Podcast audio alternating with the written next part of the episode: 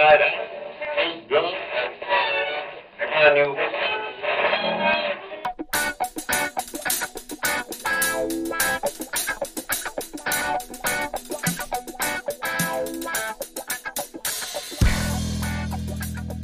Well, hi diddly ho, neighborinos. I wait, didn't I say I was going to stop doing that?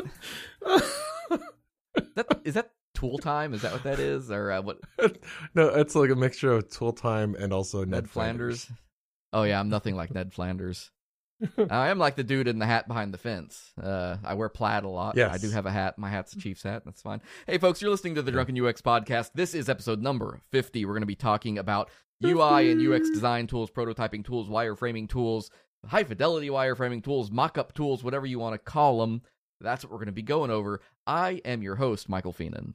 I'm your other host, Aaron Hill. How are you doing, Michael? I am doing quite well this evening. Uh, and you know who else is doing well this evening? Our kind folks over at Nucloud. Uh, run by nucloud.com slash drunkenux. Uh, go check them out if you're looking for any kind of interactive mapping solutions for whether you got a college campus, uh, a hospital, a city, whatever the case may be. They can help you out over there with illustration services, uh, map systems, whatever.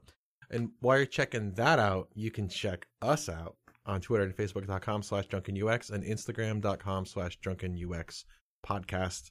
And also on drunkenux.com slash slack slash slash slash slack slash slack. Come check I'm about 3% worried with how much you're slurring already, so it's it's a lot of S's. it is it's not so many S's. What are you drinking tonight, Aaron? Some Lagavulin 16. No, you're not. Are you? I really am. Oh, I yeah. I, I- legit, I I'll am. damned. I'll send you a picture. No, that's the same thing I'm drinking tonight. nice. Wait, we we were a matched pair and we didn't even plan it that way. No, it's nice, isn't it? It's very it's perfect for episode 50. The the way Nick Offerman describes it is, you know, it's like drinking a campfire. yeah, actually that's uh yeah. Very robust. It's uh it- it's definitely like don't start there if you if you're thinking about drinking scotch and you're getting started. don't start with Lagavulin. Um I'm just I've heard it described as burnt band-aids I, I don't know that I would go there with or smo- smoky smoky band-aids. Ardbeg, yeah. Laphroaig, yeah. Because they've got a higher iodine content, and that's where you kind of get that, that Mm. flavor that you sort of associate Oh, with the medicinal quality. Lagavulin has a much lower uh, level of that, so it tastes significantly better, at least to me, because I don't like that flavor. I don't like the medicine-y flavor. hmm Scotch advice from your friend, Michael Fienen. Real fast, I want to give a shout out to Joel Goodman. If you don't remember Joel, he was a guest of ours on episode number 20 when we were talking about uh, starting up like small web shops and and how to run a tiny business for web developers.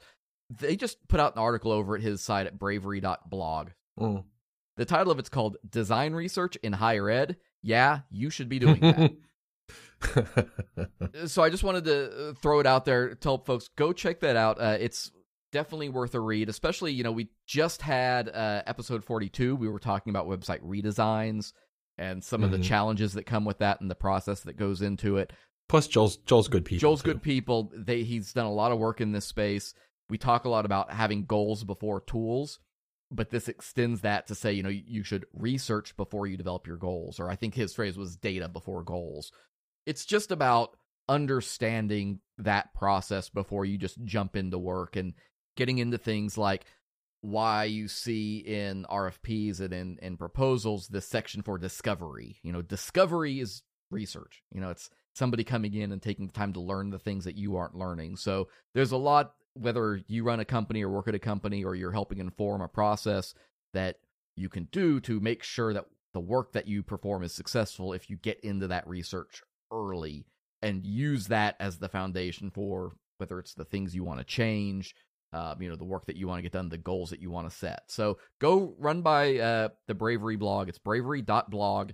There'll be a link in our show notes as well if you want to uh, hunt it down that way or, or check us out on Twitter. Um, like Aaron was saying, you'll be able to pick up that link there.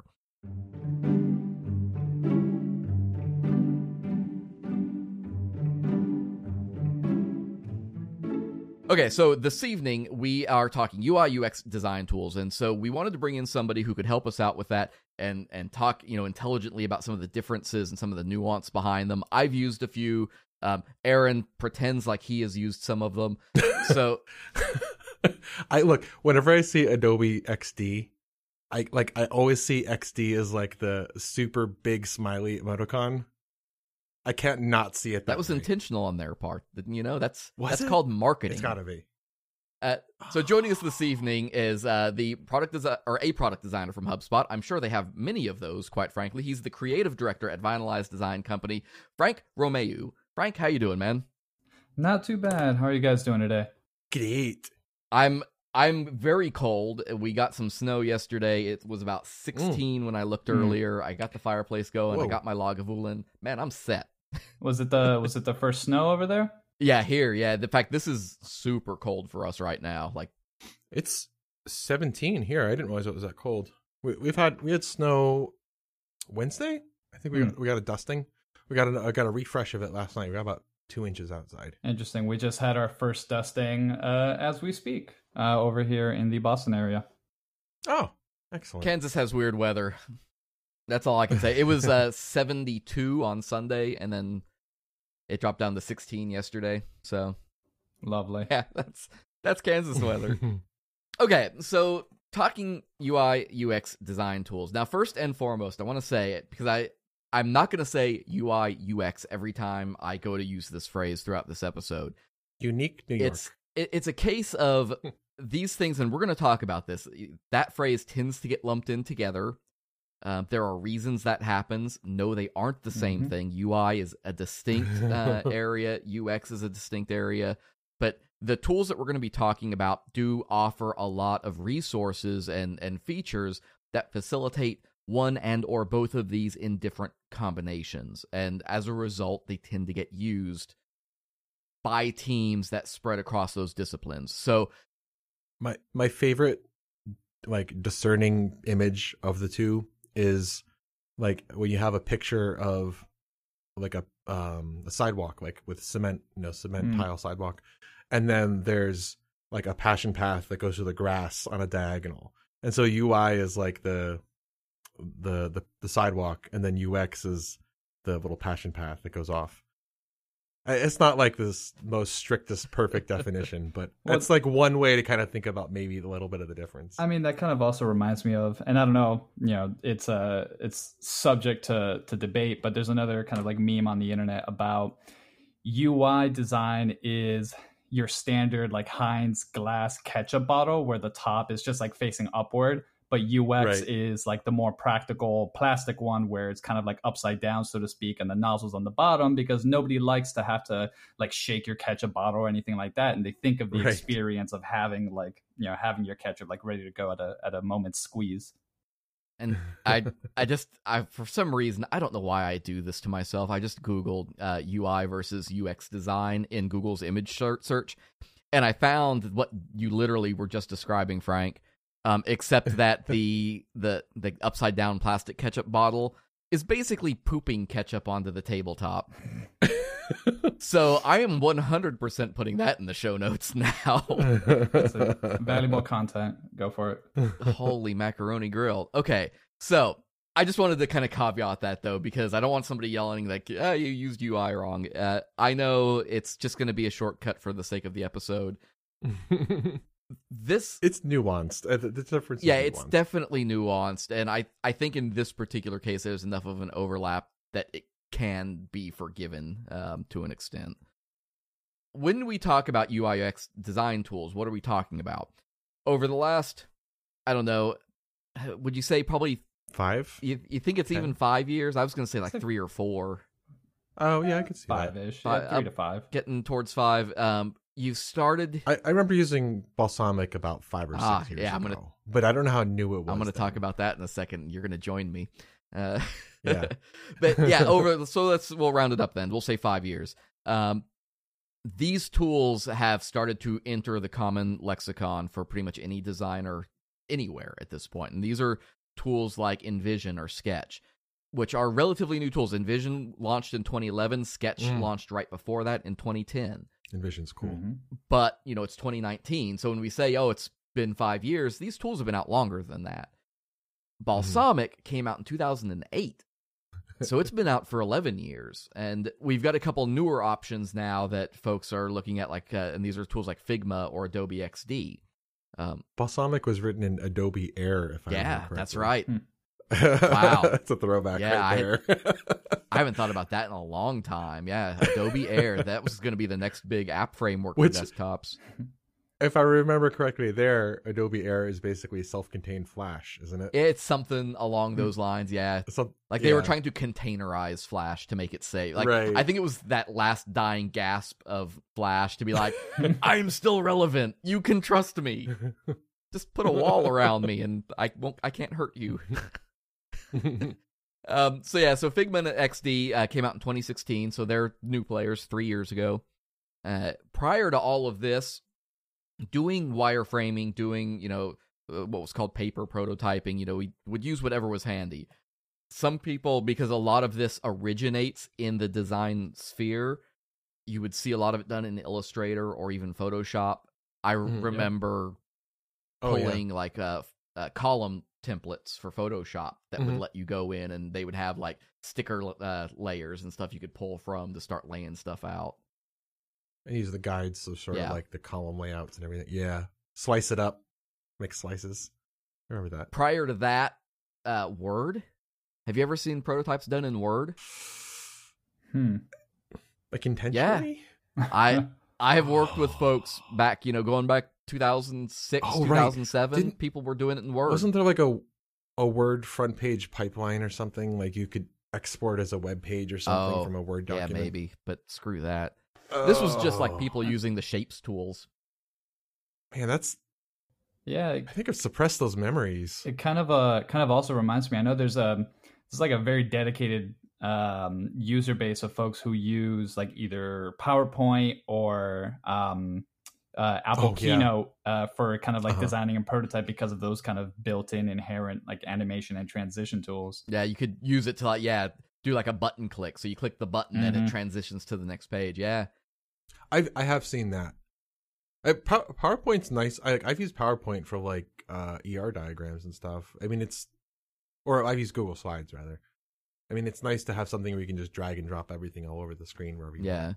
Yeah. And I mean, before all of that, pen and paper. yep Uh, and I mean, to this day, That's still my prefer. preferred yeah, one. I- there there is still a lot to be said for getting up and grabbing a, a big old pad of paper. Or I've got in my office here, I've uh, mounted a big whiteboard to my right so that Mhm. when I need to just sit down and and think about something in space, that flow of hand to anything Mhm. is really nice because it's Mhm. Free, right? You're not limited by anything. You're not concerned with transitions or padding or anything. You're just wanting Yep. to sketch a layout. I find that it's easier for me to like create whatever it is I'm imagining if I'm using my hand to like move it on the paper than it is to do it with a mouse. Um in the same way that like I can type my thoughts more easily with my fingers than I can with my thumbs. You, you guess is that just me? No, or- that's totally just you. That's that's weird, man. I mean, I think it's it's natural. Like we, you know, we grew up learning how to draw and how to write, and these are some of the first things that we do Yeah. as you know as humans. Um, so I think it's it's just a testament to how uh, fundamental something like pen and paper or paper and sharpies or whatever it may be as like that starting point for just getting the ideas out there, right? Yeah, yeah. I, I'm going to show this to the guys on my end, but of course you can't see my camera. But I've got a little notebook in front of me right now that I've been working on a, a project, a side project, and like the page one is me sketching, nice. ink on paper, a little interface. But uh, this is, but this is the way we think, right? Because you can't just show up to an empty plot of land and make a house. You know, you have blueprints, you have design ideas. You know, you you go through all kinds of iterations on everything from color to carpet and, and all of this. So this Mhm. is our industry's way of saying, hey, let's not just start making something and hope the end result works. We want to start building something or, you know, outline something that then will inform that process. I personally have uh, experience with Adobe XD, uh, limited. I'm like Mhm. I'm not deep into it, but I can use it. I generally like it. I think it's fairly effective. There are some things that I think would make it easier, but that's my my stuff. Um, I am with you, Aaron. I started Yeah. using Balsamiq right around probably 08, 09. it was one of the first uh, Yep. wireframing tools I used. And I used it specifically because I liked how, A, it had, and we'll talk about some of this stuff later, but it was really easy to get into, and the the styling of it made it easy to create things that I could show to people without them worrying about like how real Mhm. it was. I like I I did like it for that. I I used it for probably six months, and then decided that I was just going to go back to using a legal pad and pen because I could do things faster Yeah. on it. Mm. And I know Frank, you've got experience in several of these as well. Yeah, so I mean, start like some of my background um, was in graphic design, so being very familiar with Adobe tools like Illustrator and Photoshop. When I first started diving into the world of interface design, um, I would use those as my tools. But part of that was, you know, Illustrator and Photoshop specifically. These are massive, monumental tools um, with a whole, you know, a whole mega set of uh, of features that maybe aren't necessarily um, needed for kind of just uh, iterating on some designs for an interface or what have you. So the speediness of them would kind of be interfered by the by the tools. Adobe definitely, you know, they did it right by kind of diving into the sphere and really focusing on XD. And you know, I know their beta was more or less in 2016. I think they had like a formal release towards the end of 2017, but um, they really focus on providing a similar experience, a lot of the same shortcuts that like Adobe Power users would be good with, and really making this fast, quick, like really decreasing the time from like thought to thought to design. I I don't know what the exact phrasing that they use, but um, makes it really quick to iterate on. As far as Sketch and InVision, that's been one of my go tos as well professionally. Uh, a lot of they're very enterprise friendly, so using Sketch for designing the actual art boards and layouts and what have you for different um, uh, UI designs, and then stringing them together in in InVision. These are the names. The names are easy InVision, Sketch, Balsamiq, Figma, XD. There are many, many others. It's worth stopping for just a second to talk about what exactly they are. And, and I'm sure it's, for me, like this entire process, like the things that you create in these tools go by a whole lot of different names, whether that's wireframes or prototypes or mock-ups or high fidelity wireframes you'll hear sometimes. These are all tools to design things some of them are better than others depending on the route you're going in terms of like how finished a thing you're going to design. But the idea is to kind of make something that establishes uh, what i would say is the blueprint for then what you're going to build. And maybe that's super detailed maybe it's super uh, engaging and everything and you've already done user flows and interactions and all that in it. Or maybe it's just the skeleton, the outline to kind of show here's how we're going to use space or whatever. But that's at at their heart, that's kind of what these tools are meant to sort of help you with. Is that a, a fair way for me to put that, Frank? I'd say so. Um, and granted, like a lot of these different um, outputs, um, you know, can exist at different points in the standard like design and development process. Uh, but these tools do facilitate the creation of these outputs, you know, by uh, inherently just based on the functionality that's baked into them. They are very good across the board. Like any of these tools you pick up can pretty much answer the form question. Like they can make a thing. They can, you know, give you the Mhm. shape of something. Some of them in in different ways, uh, you know, XD does it, InVision does it, are good at il- also illustrating flow. So being able, you use the phrase Frank, an art board, and tho- Mhm. those art boards are generally used to signify like different states of things. And so you can go from board to board to show when you click a button, here's the thing that Mhm. happens, here's the pop up you get. This is where we get into why we say UI, UX design tools, right? This is all about UI is the form and UX is the function kind of piece. So they're Hmm. great at building out how it should look, how it'll lay out, how elements will butt up against each other. But these tools also help you facilitate how it will work in that space or what will happen in certain use cases. And that can be incredibly powerful for a team. How many, Frank, because obviously, you know, HubSpot is a huge company, right? Like in, in your team, the folks that you work with fairly directly, how big would you say that is? definitely as like as teams get bigger being able to um, to iterate and like design something and be able to communicate the exact intention of what what it is that you're trying to build and what is that functional experience and what ultimately someone out in the wild is going to be using um, is definitely a like a strength of some of these tools and some more than others sure um, like i know that's one thing that adobe xd has been investing heavily in is on these kind of animation you know tools and functionality for prototypes and being able to simulate the experience that someone's going to have with it to the point that now they you know they've integrated a couple months uh, almost a year ago the ability to simulate uh, voice interactions. So if i have if i'm looking at like one screen what happens if i say a certain word or a certain phrase? And what does that what does that transition into? And i i think they're one of the only ones who do that but you know the different tools offer different degrees of uh of functionality to help people really just communicate and convey that intention. I think one thing that I, I would say of all the different tools is the um when when you're when you're the developer working directly with the client like i remember i did this a lot in higher ed. Um pen and paper is fine because i'm talking directly with the stakeholder. So like i know what my notes mean. But Mhm. um at my last job uh, we used InVision because we had a dedicated like product design team.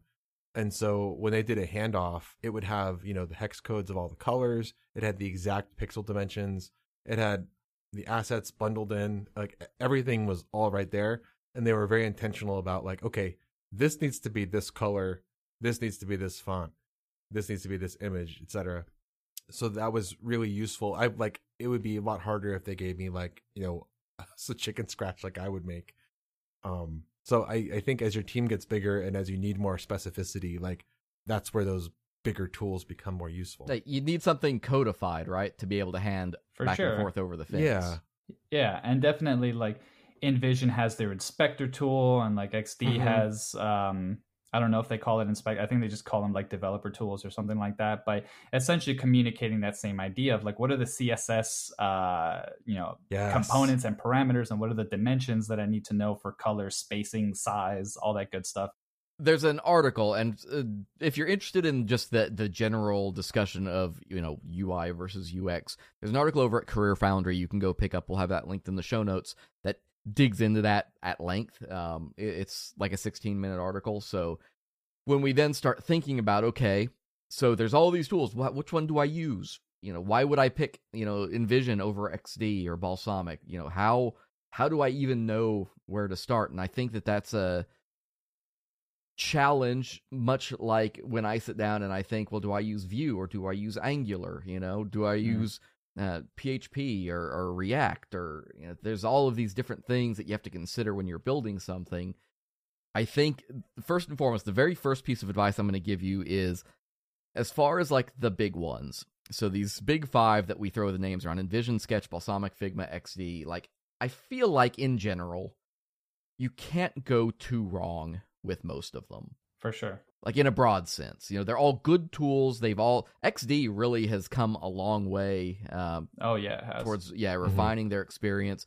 They I, I think adobe had a fire lit under them when they saw like the money InVision and sketch were making. Hmm and they said well we want a piece of that pie. And of course they have the power of creative cloud to leverage there so yep. um, they really put some effort into that. But all of these tools are good some of them are good in different ways like if if the tools are effectively more or less interchangeable would you say that the um the discretion comes in how you use them like there's a right and wrong way or a right and wrong purpose for using the tools Um, I mean, potentially. The way I look at it, it's uh, there's there's so many different options um, that you can come at it from different views. So, like at one point, if you're really well versed in all the different tools and you know exactly what you want to get out of them, then it becomes pretty easy to know, like, okay, well, this is a certain feature and functionality that I want or need, um, and so I'll just go with that, and that's what makes sense for my team.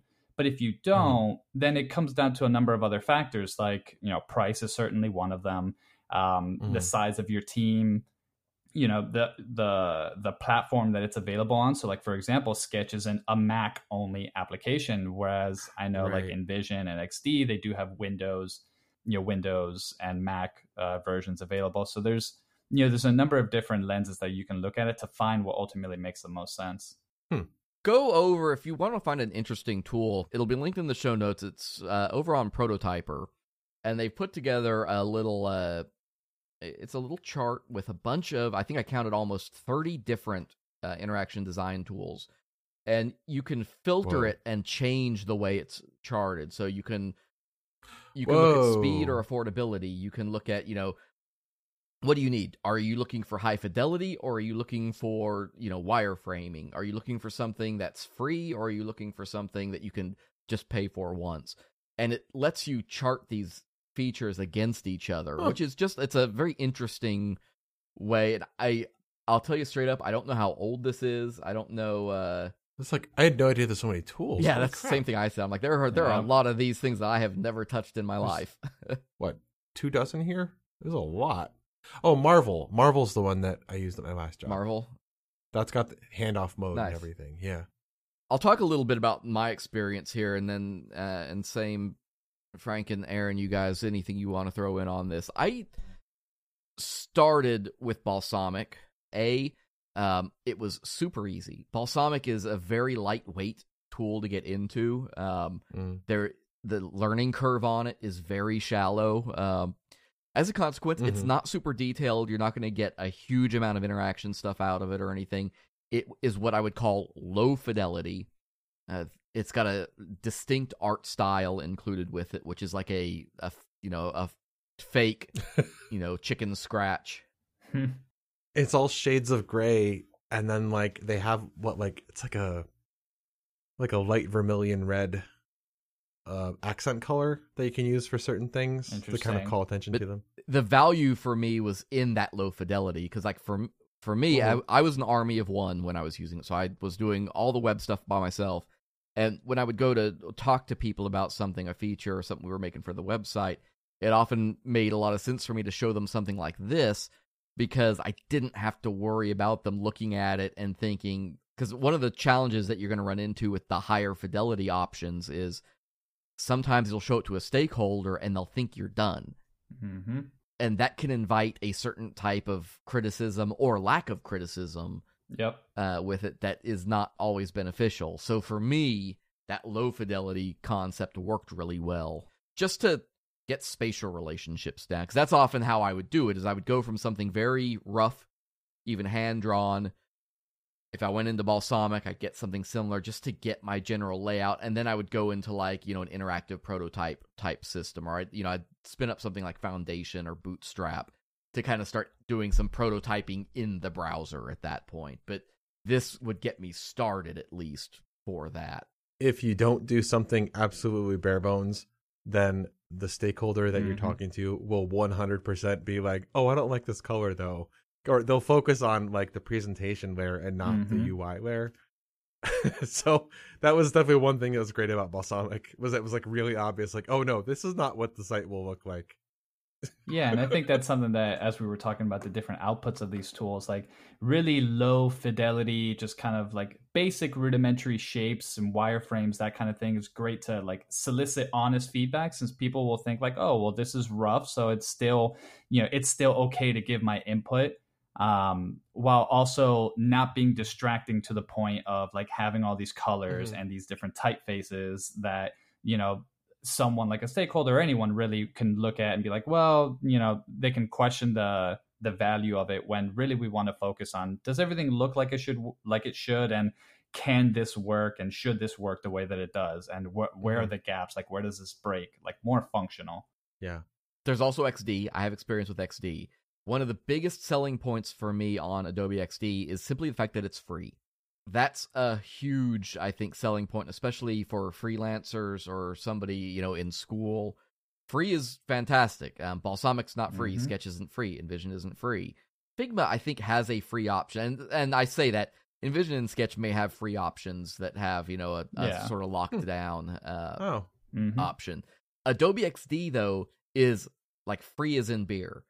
It's as long as you are paying for Adobe Cloud already, Oh. Okay. it's it's included. So like if you get the Photoshop plan, then you have Adobe XD. If you've got the photography plan, then you've got XD. Uh now you do have to be paying for a Creative Cloud plan otherwise, but at this point that's such a common thing for if you do any kind of design already that it Yep. it's highly accessible from a tool standpoint and it means you're getting a an incredibly high quality tool for nothing to me that's a big deal. Like that's I- like i say adobe said we're we want to eat the lunch of our competitors and they went at it in a major way. We, we brought this up on an, a real-time overview episode last year but man and it's uh, i like it. Um i've been using it uh, the i mentioned i one thing i didn't like about it is the way it handles uh assets.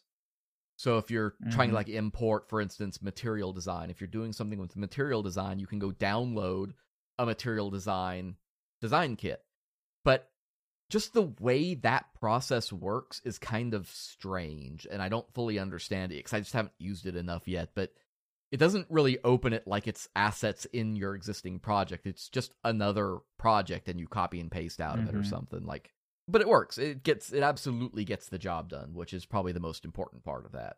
Definitely. And I think that that's something that Adobe XD's been trying to come up on is like really investing in um, this idea of assets and components and like shared libraries and pattern libraries, design systems, that kind of thing. And I think they're making headway into that, you know, into that space. You know, and I could be I could be mistaken, but like it wasn't until very recently that they've made some um, some meaningful and valuable updates for at least in that regard. And I mean, credit to them. Like they put out updates almost monthly, and they're constantly, constantly trying to improve it. And like just, um, I think just this month they released a new update um, for different component states for different like interface elements. So if I have like a button, I can save in one document like the active version, what the hover state would look like, or what the distable state. And so they're really they're really plugging along um, for for kind of that ecosystem kind of vibe. The thing that I think about when I think about Balsamiq and XD, now both of them do have cloud components, which is to say you can make something and store it out there where somebody can go get it. But I would not on someone else's on, computer. on somebody else's computer. uh, I would not say that that is their strength, personally. Now, this may be coming from a place like I, I haven't used Balsamiq in a couple years. XD, I said my experience with it is limited, but you know I've used it a little bit. I feel like they are certainly better for somebody who is maybe working on their own or isn't trying to collaborate heavily like with other designers. This is where I think Figma, Sketch, and InVision really step up. Their Mhm. approach, especially at the enterprise level, to provide like a really collaborative environment and to create things that are meant to persist, like create artifacts of the work.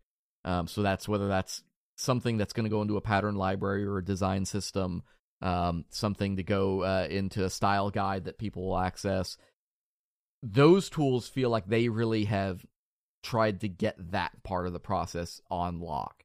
For sure. And I mean, I feel like that's one of Figma's strongest um, kind of value propositions. Like I view them like the Google Docs of designing. Um, like their collaborative tools are arguably some of the best. Sketch and InVision are good in that regard. And I think, you know, InVision where if you create a design for an interface in Sketch and you export it out to InVision to string a number of these different screens together, um, like their collaborative tools for commenting and tagging people into them and soliciting and receiving feedback is super solid. But what I'll credit InVision to the most is um, their freehand tools, which is essentially pen and paper. It's just sketching and drawing really low fidelity, but that's a space where anybody can, you know, anybody on your team can all actively work on together and like that's you know in some of my times that's been some of the best experiences i've had is actively just being in there working with other designers other engineers and just everyone drawing and commenting and all in the same space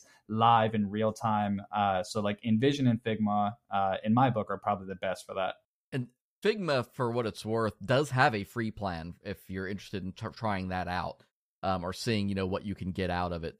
It's pretty limited, uh, but you do get three projects out of it. They'll let you have a couple editors in there. It doesn't have like a ton of like shareable stuff or anything. Um, it's definitely not good for a company who needs to share across a bunch of people. But to try it out, or if you're a solo designer um, that's trying to get into it, that's definitely. And I, I'm going to assume that that's probably true with InVision and Sketch as well. But um, Sketch's big thing, and Frank, you touched on this, is great if you use a Mac. Yep. Like, like that's the sort of the catch there is that Sketch, as far as I know, it Mhm. doesn't have a, a PC component to it yet. What else? Is there anything else that uh, stands out to Aaron, you or Frank, as far as like why you might go after one of these tools versus another? I mean, I know Sketch. One of the things that's like built Sketch's reputation is their kind of like uh, their third party integrations and their plugins uh, for using Sketch, and that's something that XD recently kind of jumped into the fray, and I think they're doing well in. But like, um, Sketch has a huge, huge library of just third party plugins to do a number of different things, whether that's you know dummy text or uh, name generators all kinds of random things that you might want for your designs um, and then as another plug for xd like their animation tools are superb so although i use sketch and invision primarily um, within my workplace um, i definitely still default to xd if i need to communicate any kinds of like animations or visuals in that um, in that regard as as a developer, I mean, like I'm not ignorant on design, but I I don't feel that I have honed the skills sufficiently to make educated decisions with the granularity that a tool like uh InVision or maybe even XD would offer. And so something like a balsamiq or similar thing, PowerPoint or slides or just pen and paper is going to be what I'm probably going to use. Yeah, still and that's fair. because like because Yep. that's the level that like I'm used to working at and I would rather just I would rather not make a decision about things like color or shape or other things because I don't care. That someone else can make that who's better at that stuff. yeah So the tool that I want is the one that's going to be the closest to that level of fidelity for me. And there is also a, a tool similar to the chart that we mentioned from Prototypr. Um, it's over at uxtools.co, and uh, again, link in the show notes. Um, that gives a little bit of a like a side by side apples to apples feature comparison across a lot of these, and that might also be something that will be useful to you if you're looking into these different tools or you know trying to figure out you know well is you know does it have cloud options? Does it have Windows support? Um, you know how do the prices compare so there's a lot of those, but also the same thing, like you guys have mentioned. Are there collaboration tools? Are there handoff features and things like that as well? So they've got they've got quite a few things in there, and they mark off, you know, where some of these tools kind of shine, where they compete with each other, and also like how they're used, like what their usage numbers are. So that may be another uh, good place to start if you need to look at like what you know what is it that's going to be right for me. For these five, um, balsamiq doesn't count. So these four, because balsamiq is lo-fi already. But if you are doing something where, say, you use foundation or you use uh, material design or you're using like an established design system of some kind, uh, maybe you're using the the U.S. Uh, government uh, design standard system, go out and research whether or not the tool already has like built-in support for that because that could make a difference as well if you're having to reproduce Yeah. that look and feel or like with XD one thing that's nice about XD is you can just go to Adobe's website and they've got a gallery of all of these different uh, design pattern libraries. You download the one you need and you can open it up to bring all of their artifacts and, and patterns right into your uh, your design already. Also on output we mentioned output right earlier and most of them will do things like a pdf or an image balsamiq that's pretty much what they deal in exclusively. Mm. but you may be thinking bigger than that and this is frank you mentioned with figma you know one of figma's big strengths is like taking all of these things and i i like this phrase you know artifacts the the things that you create Mhm. basically and they are designed to give life to those options beyond just the thing you're building so if you work at a company and yeah, you're going to have buttons in this particular application, but you're going to be building something in a month that's also going to need buttons. Some of these tools can help with establishing that baseline uh, pattern library and save it and make it accessible so that in your next Mhm. project you can import that in. That's one thing I know Figma is like they've really been kind of driving home with that, and that can be something to really look at. I want to talk uh, just for a second about uh, like where these all fit in because it is design, and we'd normally think, well, you design it, then you go build it, which is a very waterfall way of thinking about it, and is a, a very bad way of thinking about it, quite frankly. Yep. Uh, I mean, one of, one of the things that we always talk about iteration. Development has this word we love to use incorrectly all the time called agile, uh, and because it's all about iteration, right? It's all about doing the thing and then doing the thing a little differently or a little better or doing it a little newer. well, doing it in response to stakeholder feedback. That's Mhm. that's the important part that I think often gets lost. We're always talking iteration, but UX works the, the exact same way. One of the things that I like to think about is I think Balsamiq has a set place fairly early in the process. A tool like Hmm. Figma, its role is actually throughout your design process and throughout your iteration process because it's meant to help you start, but it's also meant to help you refine and it's meant to help you improve where frank when you guys are you know working on the next new feature that you've got how often do you find yourself referring back to these tools while something is being built Um, all the time. I mean, I feel like I use them all throughout. Short of, let's say, if uh, if there's a particular problem that you know the business wants us to solve, and we do our fair amount of research and you know speaking to users and getting a sense of like, are we solving the right problem with whatever it is that we're going to design and build. Um, but once we understand that space, then I'd say is where I start to live in the tool, kind of in and out. So as I'm, you know, doing early sketches that are super low fidelity, as I'm putting together wireframes that are slightly higher fidelity and soliciting feedback and, you know, understanding the the feasibility of these designs, and even to the point where once they are high fidelity and we're working on that handoff and that transition to to engineers and to developers, constantly there's going to be times where questions may come up and we need to go back to the tool to either refer to the designs or even make adjustments as we run into constraints and problems because naturally you're not going to be able to think of every single you know edge case and every single potential path that that can happen or any problem or challenge that you're going to run into. So these tools really come in handy to have something to refer back to and to allow you to make adjustments at the speed of thought um, as you're needed and as you're working with um, with your engineers. And it's a constant iterative cycle where you're going back and forth. there's a absolutely worthless uh, mnemonic device. Comes from an article over at uxplanet.org um, again linked in the show notes. Um, they they did not actually have this as a mnemonic device but it was there and so i said it. And it's called ersdi understand research sketch design implement and evaluate. And so it's this it's this iterative process of coming up with what you need figuring out what do you need to get there figuring out what does that thing look like figuring out how is it going to actually work in space then figuring out did it do the thing that i set out in the first step and then starting all that over again. Um, and this is where these tools start to come into play because you're going to keep adjusting and changing because you do walk through these steps. You start with you know the most basic ideas of what it is you want something to look like even as a designer hmm it doesn't matter if you're not a deve- or you're not a UX designer or UI designer because these things do factor into the work that you do and understanding this process is what part of what makes them useful. It also, I think more than anything, establishes your baseline for any and all testing. Mm-hmm. The importance that user testing has on everything from design to content to colors to anything. And so by having some of these tools in place, it actually allows you to do tests more frequently and earlier in the process because you'll have something somebody can look at very early. That to me is part of what Yeah. makes all of this Yep. worth its weight in gold. We can say, "Hey, let's go build a search." And here's our we're going to slap a form up there and we're going to slap some results down below it and all of this and we're just going to make it.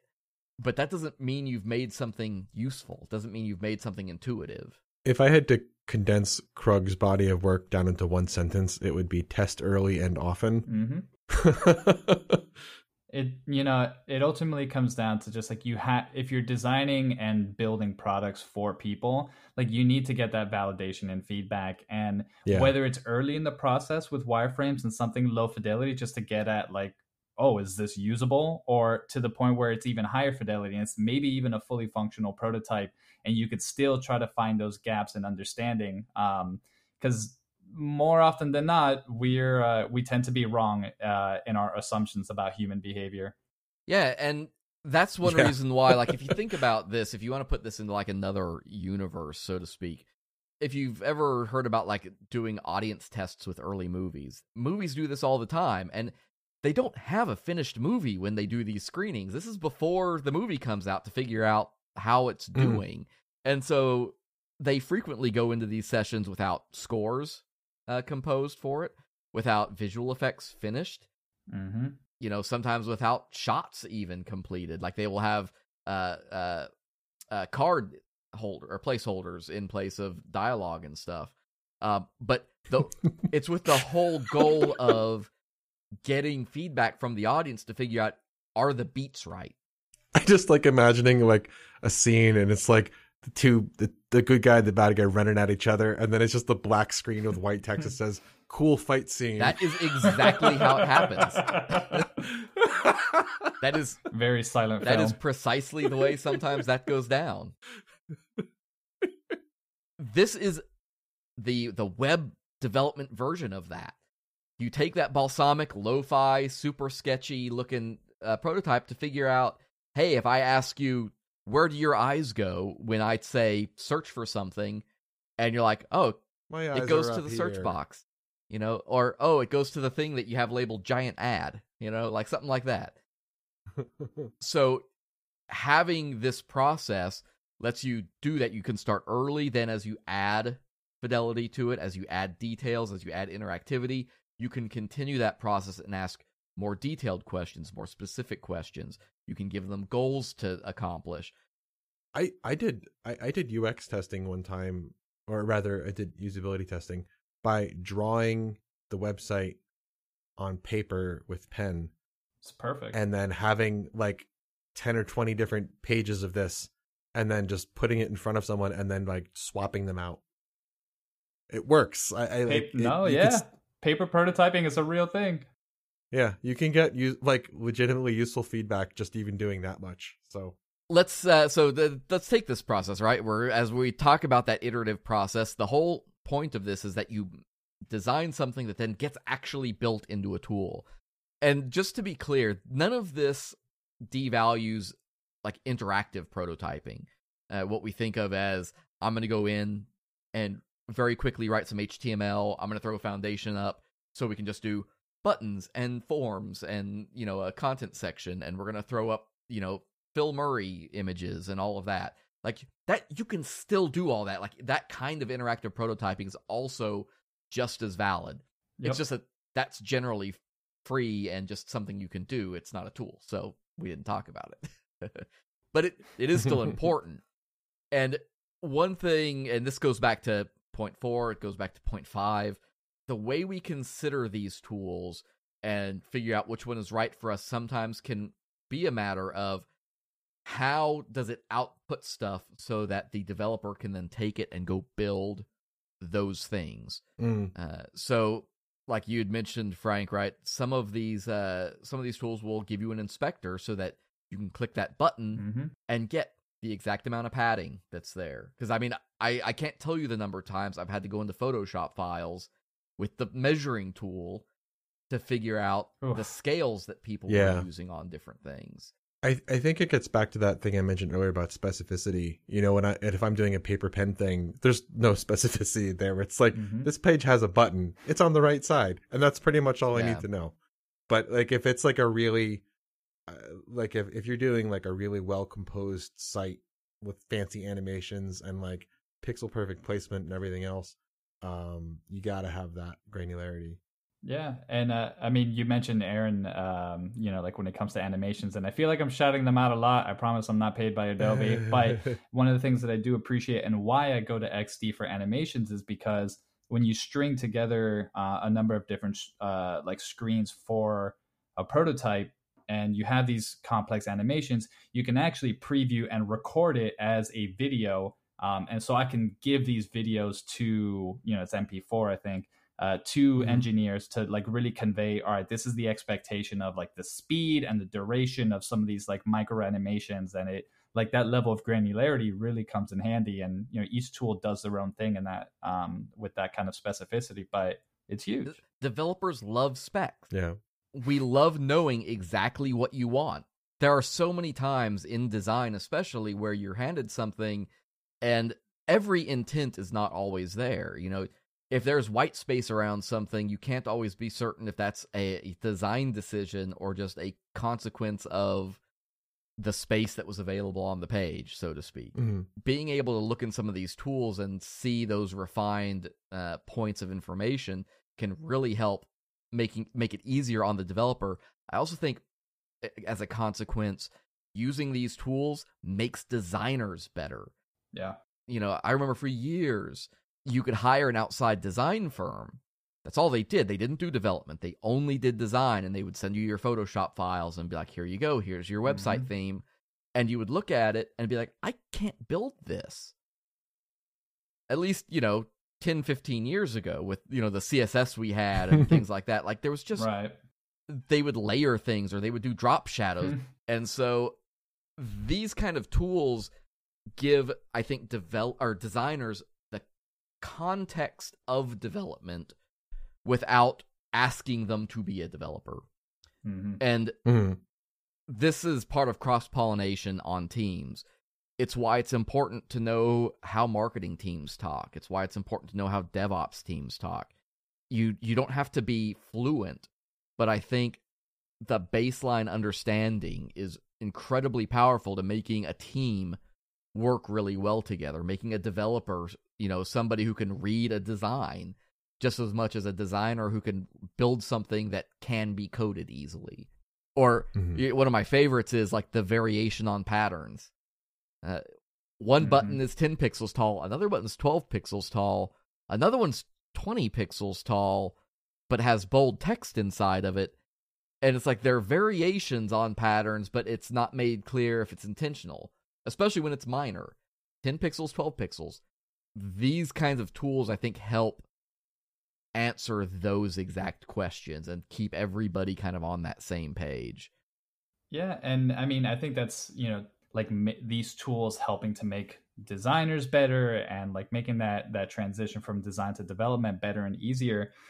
As we think about these tools and how they facilitate the idea of pattern libraries and design systems, and that's an entire other conversation as far as you know like the value of of these kinds of things and design systems. But it's so easy to design something and like duplicate a number of artboards or your screens and have your make changes to your buttons and now all of a sudden you know next thing you know you have 10 different shades of gray or Yeah. you know however many numbers of buttons and these kinds of like design systems allow you to save the time that you have not only make the work and make it easier for the developers to understand what your intention is and what the ultimate source of truth is but really allow you to save time by creating one component with certain number of variations and just keep that consistent if i make a change to like the the main kind of source file then that'll be updated across all all the other uses of that button so like that's something else that um, definitely helps make designers and developers better and that working relationship better And the last, uh, I think, big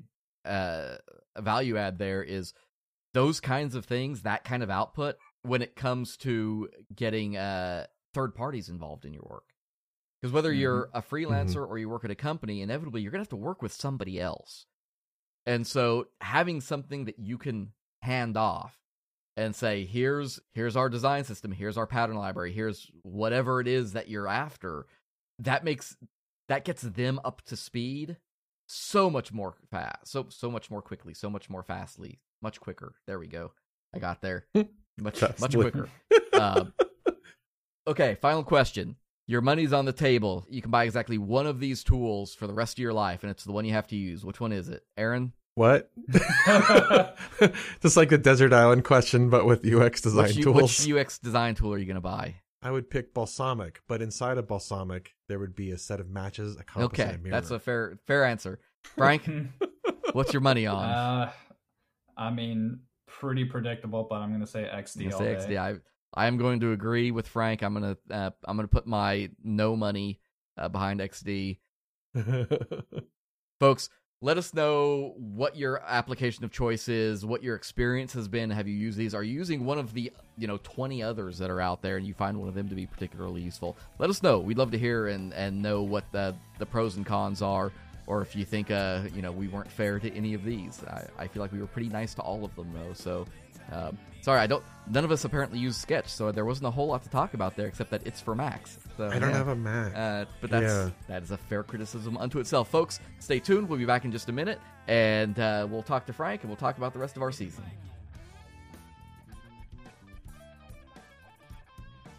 The Drunken UX podcast is brought to you by our friends at Nucloud. Nucloud is an industry leading interactive map provider who has been building location based solutions for organizations for a decade. Are you trying to find a simple solution to provide your users with an interactive map of your school, city, or business?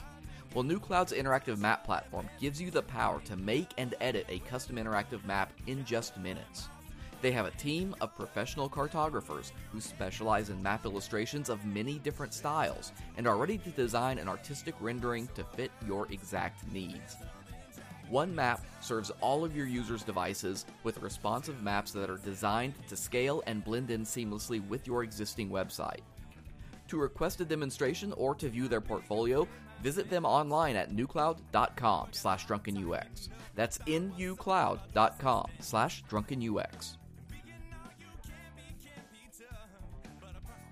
Frank, thanks for taking the time tonight to sit down with us. We appreciate uh, you giving us a little chunk of your evening to talk about these tools. I hope that everybody found it useful um, and that you've learned a little bit and that you'll go out there and kind of do some research of your own. Uh, but, Frank, the floor is yours. The microphone is in front of you. Take a couple minutes, tell everybody where they can find you, uh, where they can interact with you, anything you got going on, or anything you want them, want them to know.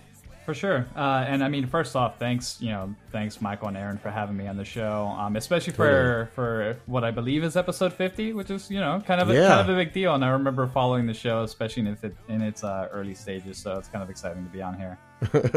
it's real crazy. If uh, if I may, if I may add uh, for your listeners, I think one thing I would just love to call out: there's all these kinds of tools, but always remember.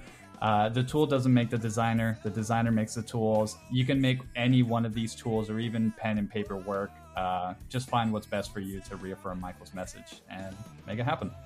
Um, as far as where where you can find me, I'm on LinkedIn. Frank Romeu, R O M E U, is my last name.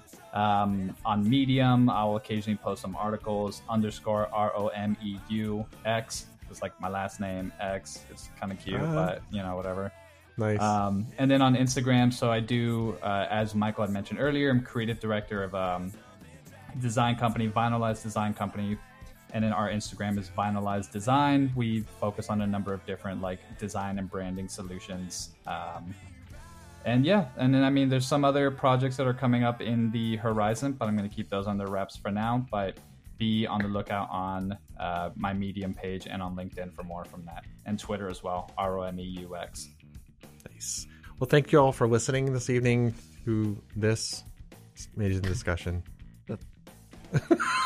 I'm terrible how's at that, this, how's Michael. that Lagavulin doing? the great. I'm just, I, I don't have the I, radio I set him up. You're supposed you to knock him so- down. That's the way this works. I, I'll knock him down by oh, running. Folks, two more episodes left. I think I said two more episodes last time, but I forgot that we have three then, two now. Uh, we have one more interview coming up for you in two weeks, and then we uh, will round out the season by uh, giving you an update from topics from our three top episodes over the first two seasons.